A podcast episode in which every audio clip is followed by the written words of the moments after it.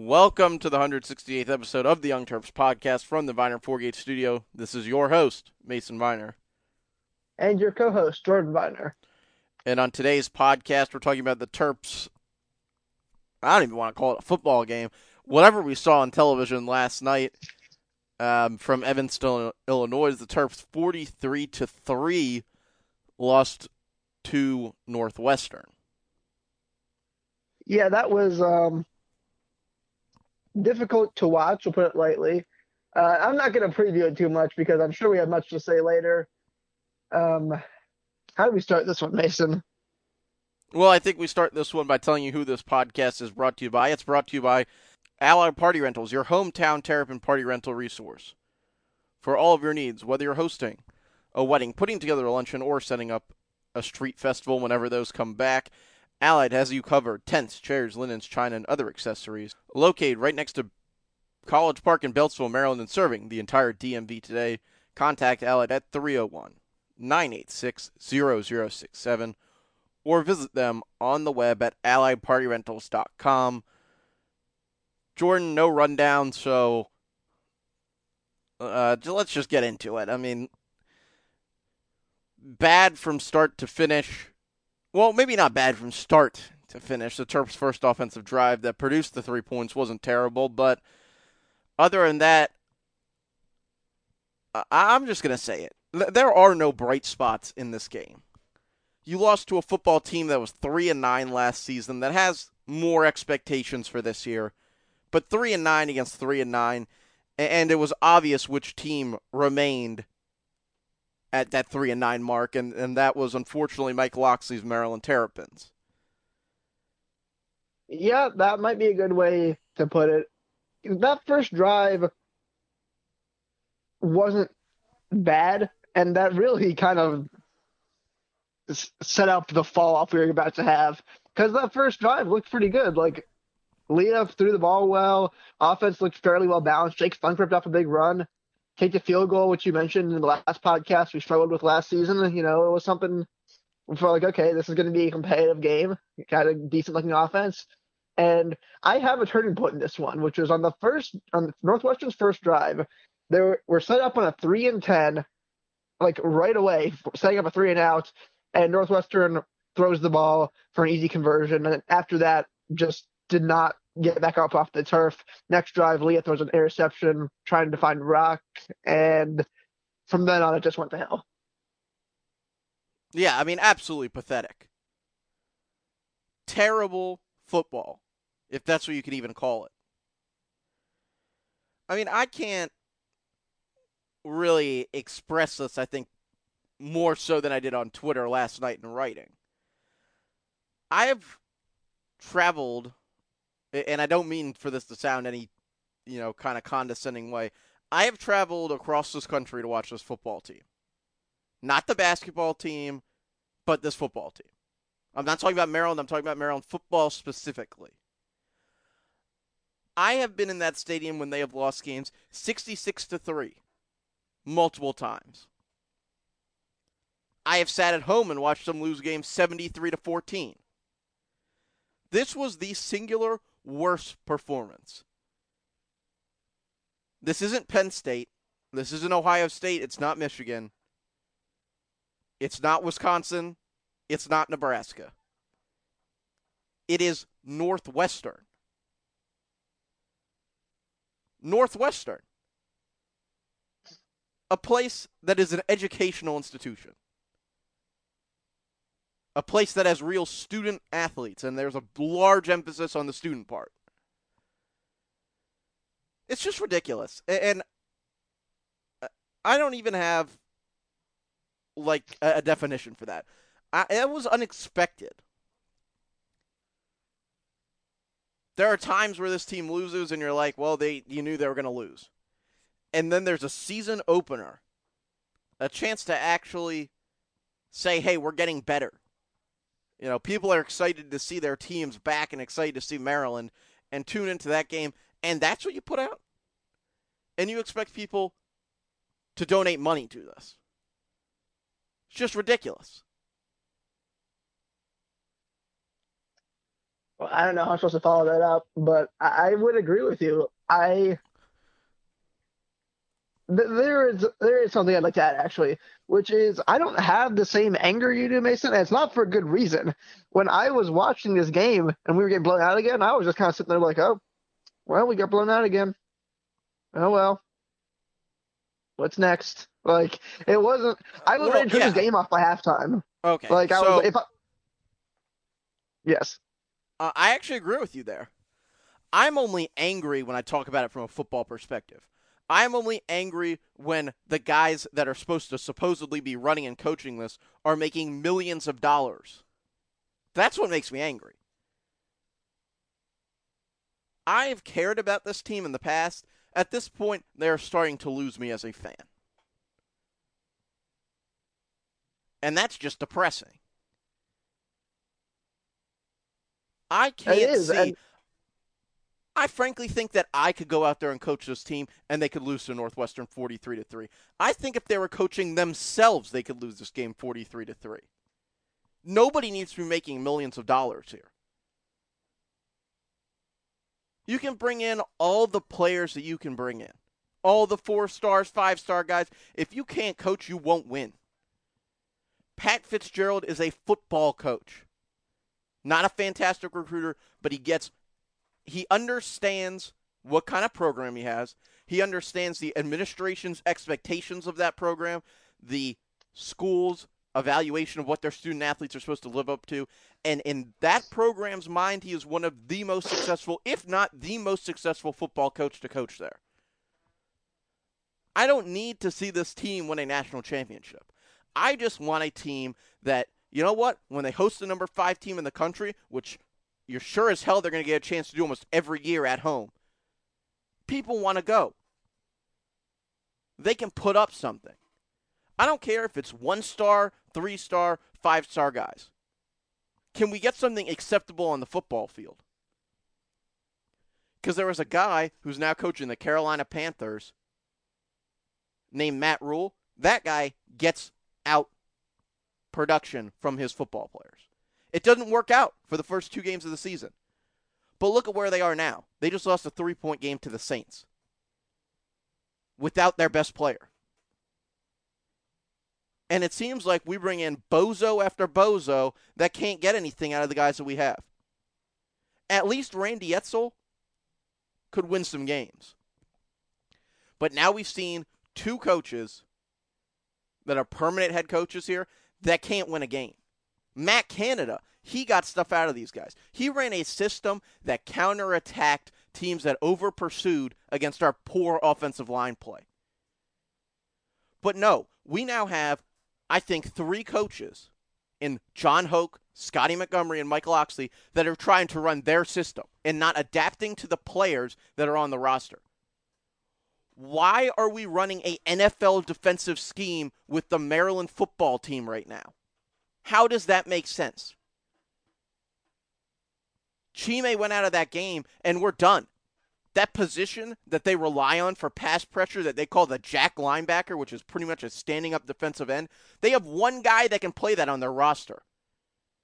One guy. He goes down, that position is rendered useless, and what are you doing? You're getting the same run play, run against you up and down the field. And you have your own alumni that are in the N F L right now tweeting us out. That's just embarrassing. Why are we running this system that you don't have the guys for? On offense, you can say the same thing. Why are you running an elite R P O system with our players? Freshmen, running backs, quarterbacks that have never played, and you're running the same system you ran at Alabama. You know what Alabama does? They develop players over time. Few and far between do freshmen get on the field. I don't know if it's a thing that we're just going to run this till we run out uh, all of D J Durkin's players out of town and bring in our guys and hope it changes. That doesn't work. It doesn't. I just, I cannot understand from the football perspective what exactly is going on. Because I feel like we just saw this with the Washington football team this let's take it as a preseason, change the culture nonsense. And what do they get? They get grilled in the media. They get forced to make a change because they realize they're losing their fans. In a, the case of the University of Maryland, they don't care if we don't root for them. We saw it with Wallace Lowe. It doesn't seem to be changing now. They sent out a letter to the donors last year that this would not be accepted here. And what happens? They lose like this to Northwestern. I mean, that's just ridiculous. They lost last year big to Purdue. And everybody, you know what the you know what the reaction was? And Jordan, you were probably one of the main people to say this. What the hell? They just lost to Purdue? But now we seemingly have taken a step down from that and are losing to Northwestern. A team that was three and nine, as bad as us last year. Write your damn letters, Damon Evans. I don't think anybody cares anymore. You've managed to take a program that does not have enough support and have made people like myself not want to support you. You know why? Because you're not putting out something that I literally want to put my eyes on. I should have changed the damn channel last night. But I didn't. And you know why I didn't? Because I kind of have convinced myself that these people will move on from my program. And then maybe, eventually, we'll get some people and players in here that want to play for passion for Maryland. And there are two guys on this team that I see that from. Jake Funk and Chance Campbell. They don't give up. And I'm not saying the players really gave up. I think it was poor from top to bottom. But if you're giving maximum effort with the ratings and the weight and the height that these guys have, I don't think you lose that game forty-three to three. But I'll say it again. And maybe I'll have to go find it because I'm sure it's somewhere in this house. Did these guys not write a letter to the donors last year that said this wouldn't happen? It won't be acceptable. We will fix this. And then this is what you put out? Yeah, give me that year one and a half crap. I don't buy it. You're still making money. You're still asking for your donors to support you, more so now than you did before. Just say it's not wor- going to work. Say it's a rebuilding process. But don't give me that we're going to be better, we won't accept losing like this, and then lose to the team that I don't think when you joined this conference, I think it was one of the only teams that people like me said you would beat. But now guess what? We're losing to them.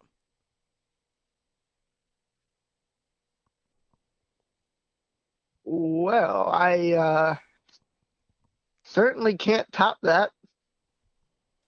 Um, let's uh, dive into our act break here before we, I guess we get into some other details. Uh, Mason, the Big Ten in his first week back certainly had some other surprising results other than Maryland's embarrassing loss, didn't it? Yeah, I mean, Indiana, there you go. There's a program with a coach that has passion for what he does. And Tom Allen and Jordan, I know, I'm kind of stealing your thunder here. That guy can coach football. Uh, that is to my thunder. I've been tooting Tom Allen's horn for years. Indiana, I do have to give credit to it. I know we had a really tough one, but this, I just have to shout them out. Indiana is the losingest program in F B S history, and Tom Allen has turned that program into a team that won eight games last year, is ranked the highest it's been in twenty-seven years this week at seventeen, and beat a powerhouse program, Penn State. Hats off to them, absolutely. And also, hats off to Rutgers. Yeah, another team that brought in a guy that, that knows how to win and in that program, you know, knows how to win. And uh, a lot of people are congratulating them, and, and congratulations are due. But what I will say is they forced seven turnovers in a football game and still managed to only win by, what was it, six points? It was eleven in the end. Yeah, I mean, Michigan State, um, that's a pro. I'm curious to see what will happen. Let's put it like that, because I Michigan State has earmarked for a giant drop-off. Yep. Just an overall performance. Yeah, and I think that that Michigan State transition right now is reminding me of a little bit of when Gary Williams left the Terps. Kind of fizzled out, just, just wasn't getting it out of out of the guys the same way he used to, which is similar, kind of similar philosophy, similar way. Um, regardless, I'm not you know, saying similar way with all the off-field stuff that Michigan State has been through as an athletic program.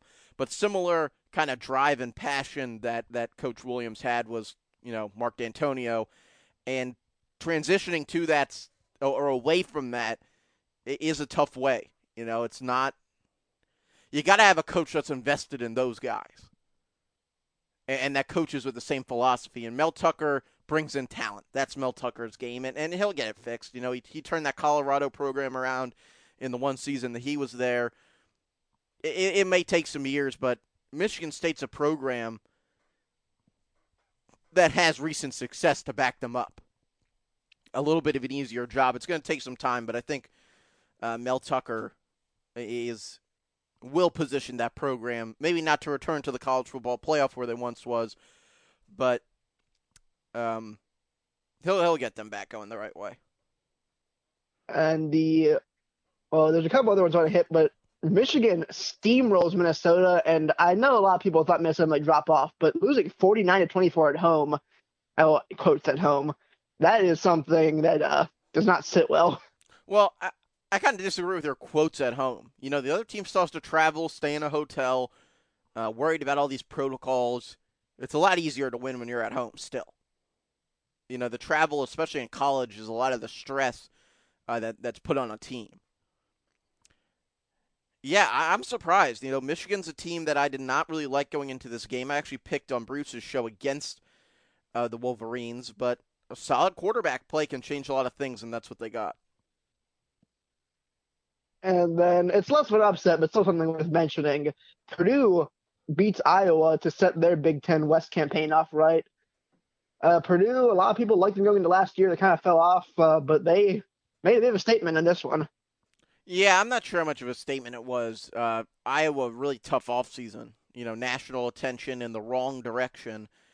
Uh, Bruce called this one on, again, on his show when we were picking games. He he liked Purdue going into this one. I did not. I thought Iowa's a really disciplined program, does a lot of things the right way, even though some things apparently were not done the right way. But a team that I kind of expected to steamroll, line up, run the football, uh, do things the Iowa way, and it, it didn't work out. You know, they were leading for a lot of the game, but Purdue and Iowa have played close a handful of times over the last five years. Purdue gets the better of them this time. And Ohio State and Wisconsin both win big as expected. And next week, I guess your game of the week is Ohio State versus Penn State. Penn State's going to try to get the ship back together. We'll talk about that more next podcast. As far as individual players go, I mean, there's not a ton to talk about here. You do have to address Lee as, um, just call it what is disastrous first start. Yeah, knocked off his game early by an early interception. He didn't look right after it, you know, and, and it was a tough spot. Uh, I feel like the team just didn't respond well. I didn't think the play calling necessarily looked right. You're playing against a team that had a uh, defensive lineman, one of their expected starters, opt out, then go down with another injury, uh, had an had a late scratch. That means they had three defensive tackles out, in kind of air quotes, counting the opt out. Um. You got to run the ball straight at him. I mean, that that's that's got to be what you're what's in your mind. But I think this whole situation, and this kind of goes back to my my kind of angst with the coaching. The whole situation seemed rattled after that first interception, like they just gotten punched in the mouth and, and were dizzy. You have guys that have coached yeah, for years on this staff. I mean, Hoke, Scotty Montgomery, Mike Loxley. How? I'm just, like, at that, like, real – I'll compare myself here to Stephen A. Smith. Stephen A. Smith fakes a lot of things. I'm actually, like, that, like, rattled by this. Absolutely ridiculous. Go back to the plays that work. Counter-attack offense. This mindset of we're going to beat the other team doing what we want is not how you win games at Maryland in the Big Ten. Maybe it's something you try against Northwestern. I'll give you that. But you have got to know you have a bunch of new guys on that football field. You they haven't played together. You got to expose the other team's weaknesses. So how do yeah. you go back? How do you go about that? You look at intel. I mean, these guys are on this. This is a twenty-four seven job. Or at least the way they phrase it, it's a twenty-four seven job. Not exactly sure what they're doing after that. Expose the weaknesses. But instead, we completely get away from what I thought was the game plan. I think what everybody thought was the game plan. Short, quick passes. Slants over the middle. Running the football. I don't know what. Frankly, I don't even remember. It was so bad what they were doing. But it certainly was not the offense that has been, quote unquote, designed to work with the talent that they have, which would have been, you have Jayshon Jones, Dante Demas, Darrell Jones, Rakim Jarrett. Get them the football on the boundaries and allow them to make plays. And then what do you do? Once you start splitting the ball out wide, then you can run your R P O nonsense. You know, give the ball to Jake Funk a few times off the off that. Give it to Penny Boone, who who I think was one of the few positives. You have a bowling ball running back, you might as well use him. The game seemed a little bit too big for Isaiah Jacobs, but that's fine. You know, first game. But you got to recognize that and take him out. Take a few steps back. Not make him your kick returner.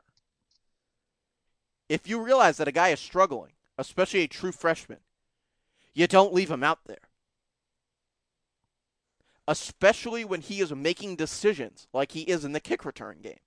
And he could cost you with a fumble like he did. You take him back, you settle him down, say, hey, we're going to get you in in like a halfback dive play. Just run it up the middle. You know, settle in. I just think there's a lack of situational awareness. And I don't think it, it, it just wasn't done right. But at least Coach Loxley said it wasn't done right in the postgame press conference. He didn't make excuses, said it was done wrong, and, and they're going to have to go back to it. But they don't have an easy opponent next week. They have a team that, whether they lost forty-nine to twenty-four, whatever the score ended up being, they could have lost by a little bit more. Minnesota has a strategy in mind, and they execute that strategy.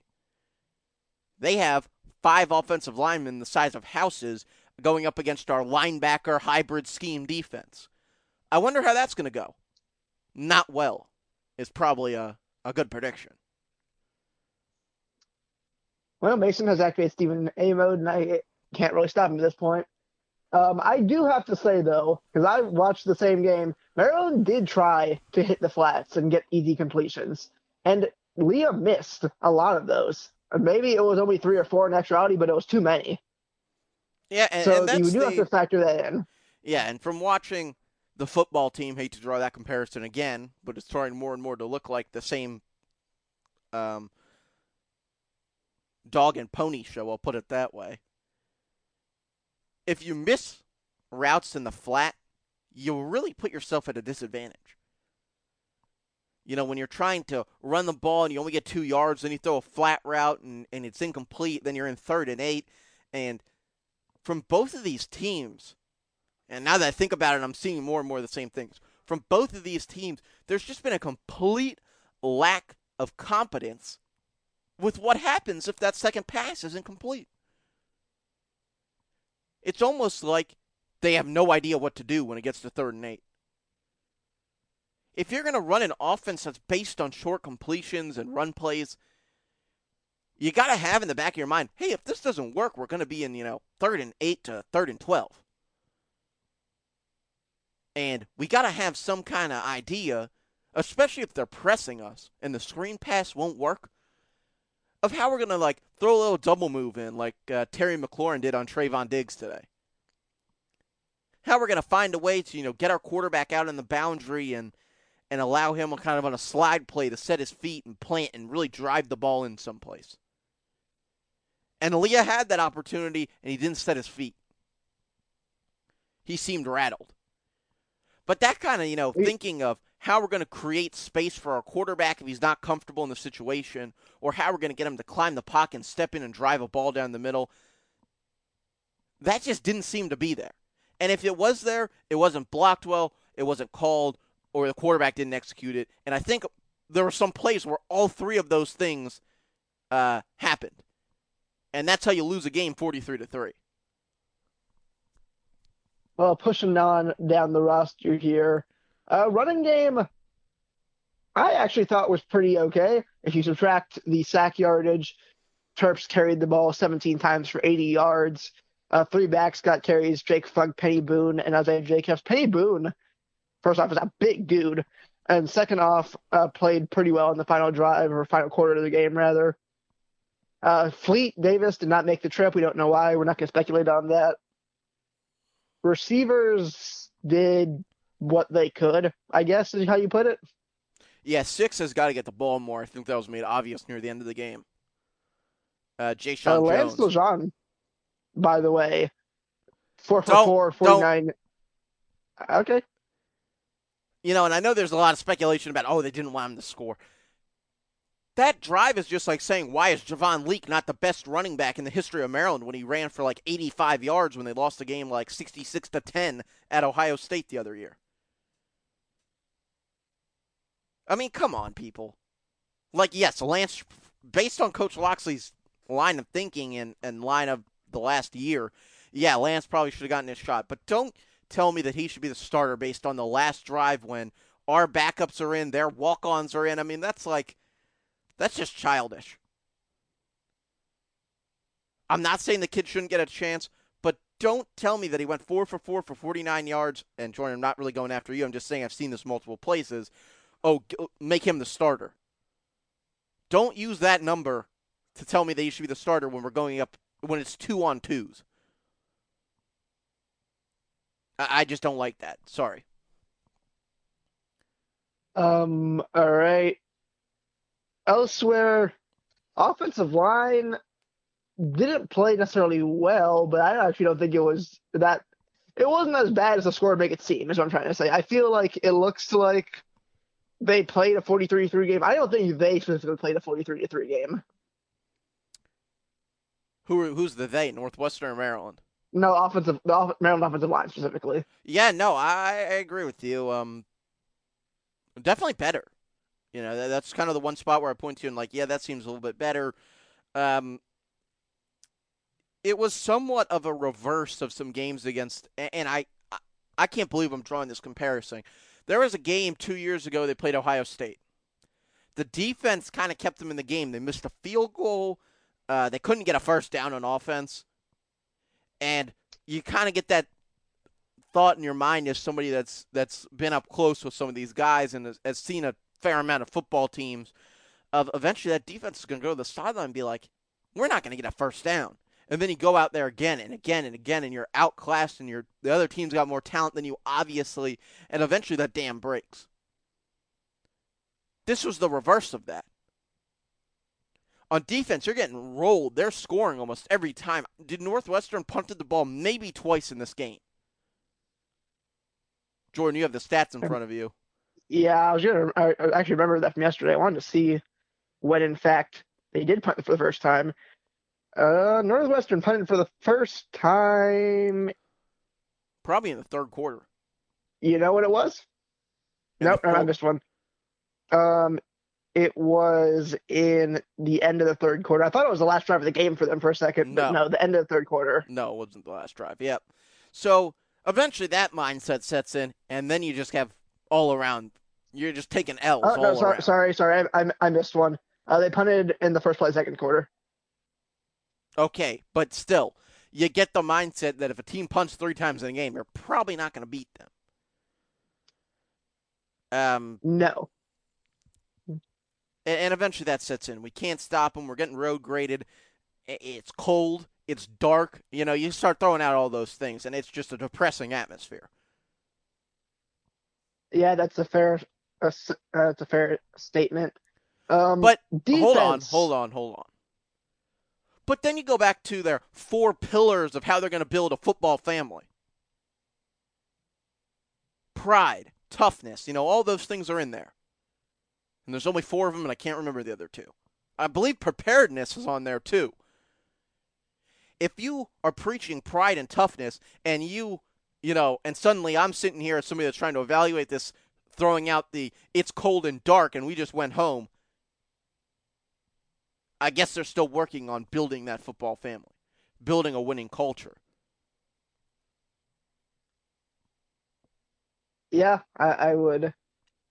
Well, agree, and, and you know although... what? You know what? It's year two or one point five or, I mean, you really, I'm sorry, when you're making two and a half mil a year, you can't say year zero.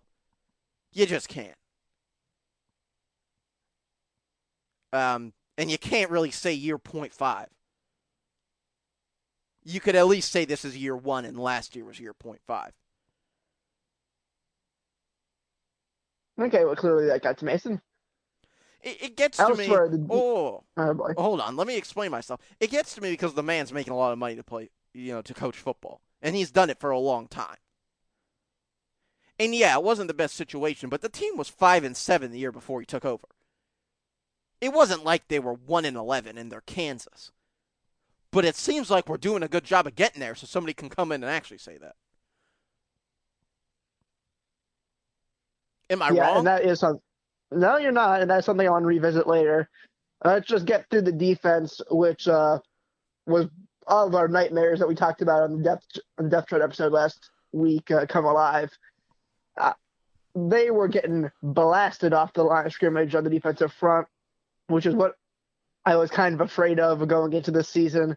Mm-hmm. The secondary wasn't good, but I, again, it wasn't as bad as I thought it would be, actually. I thought they got really hung out to dry a lot. Yep. They didn't allow a ton of chunk plays, at least, though. Yep. But Northwestern, three hundred twenty-five ground yards. Holy crap. Yeah, ridiculous. And and one of the simple pointers here, and I'm not sure how anybody... Um, I know Wayne and I sitting here um, out towards Laytonsville noticed this. I know Jermaine Carter, wherever he was, noticed it. They can't set the edge. They're getting out of position so poorly that it allows the same pin and pull play to be executed at one point four times in one drive, and each of the runs went for a first down plus, and I believe ended in like a twenty-six-yard touchdown run. Whoever was on the left side of the line, and nine for the Terps, did a little bit better job than the other guy that was out there. Um... At the strong side defensive end, I forget what Maryland calls it. They were getting up the field and out of position.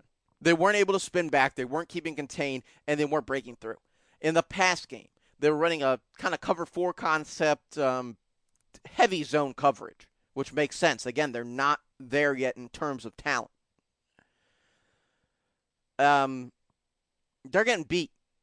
Eventually, at least in my mindset, and And I have not coached football, I'll say that now. In my just line of thinking and the way that I've seen teams adjust during games and the way that I've heard some of these coaches, and we've seen a lot of them at Maryland talk about adjustment, eventually the time comes where we're not getting there. We can't sit zone. They have a mobile quarterback that's breaking out of the pocket and breaking us up. We got to blitz. Blitz and play straight man coverage. And if we can't get there, when we're blitzing and playing man coverage, I, I don't really even know what you do. But you got to find a way to bring some different pressure. You got to get there. We won't win if a quarterback has five seconds on a three-step drop. You just won't. I, I can't think of teams that have. You got to get there. If it's a passing situation, the way that I look at this team, they have got to blitz. Their front four will not bring pressure, especially without Darrell Chime. They're not going to get there. You either got to find somebody that can blitz, or you got to, you know, send Shaq Smith in, send some of these guys that are a little bit quicker, Hippolyte, Shaq Smith, Ely, uh, twenty-three, Gote, and just send it. And if, you know what, you hope that if they complete the pass, at least you hit the quarterback. Wear them down. Get in their head. Do what other teams do to us, but we just, that that's not the way these, you know, that's not the way the staff wants to play it.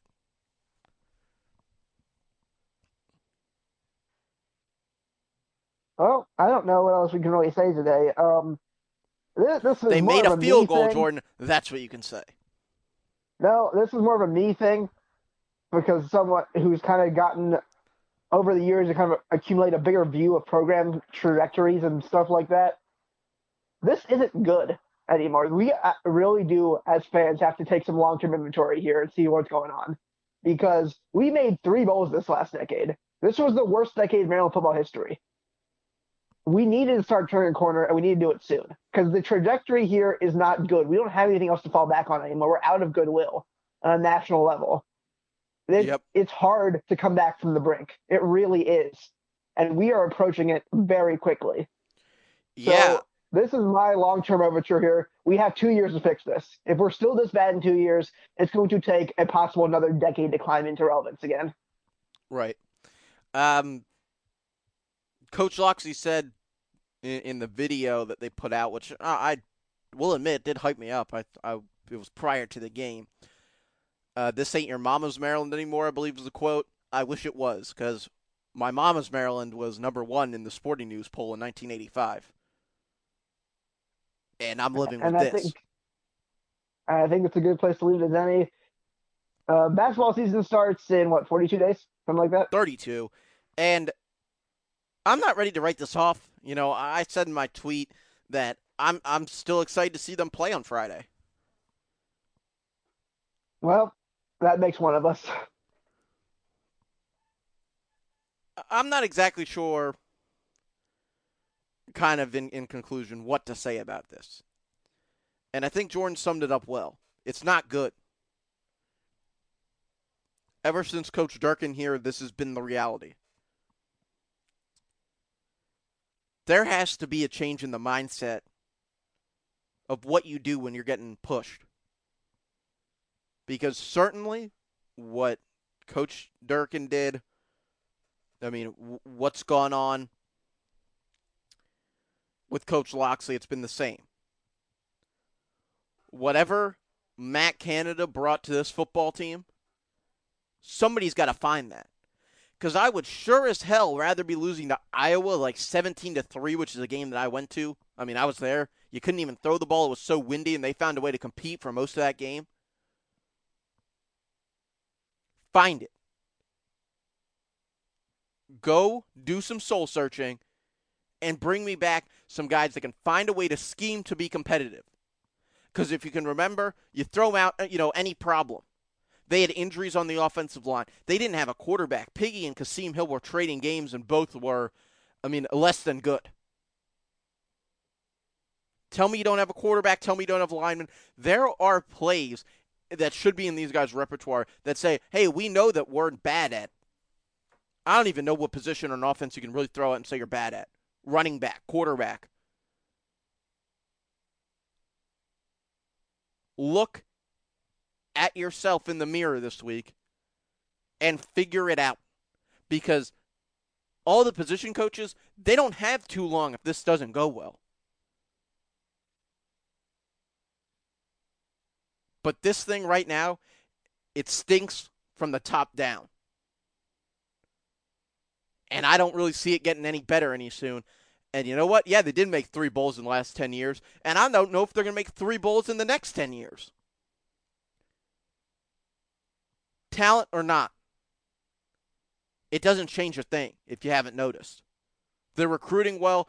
They throw these guys into the fire. And you know what? If you look at the guys that they've thrown into the fire in like year one, those guys have not really gotten better. I don't know what it is. But there's a handful of them, four-star guys that have played since they're freshmen, and they still look like the four-star guy that came in as a freshman. Something is wrong here, and I'm not exactly sure what. But I think it's quite evident that it's not getting better and it is getting worse. All right, well, unless we have other doom prophecies to bring you, I think that'll do it for today. Sometimes the truth does not care about your feelings, Jordan. I think that's, uh, you're right, a good place to leave it. As always, we would like to thank our sponsors for sticking with us through this tough time, Allied Party Rentals in Beltsville, Maryland. Uh, for all of your party rental needs, call Allied at three oh one, nine eight six, zero zero six seven. Or on the web at allied party rentals dot com. And Viener Fourgates in Rockville for all of your business I T needs, big or small. Viener Fourgates right here, local to the area, can take care of you. You can reach them at three oh one, two five one, two nine zero zero or on the web at the number one Viner dot com.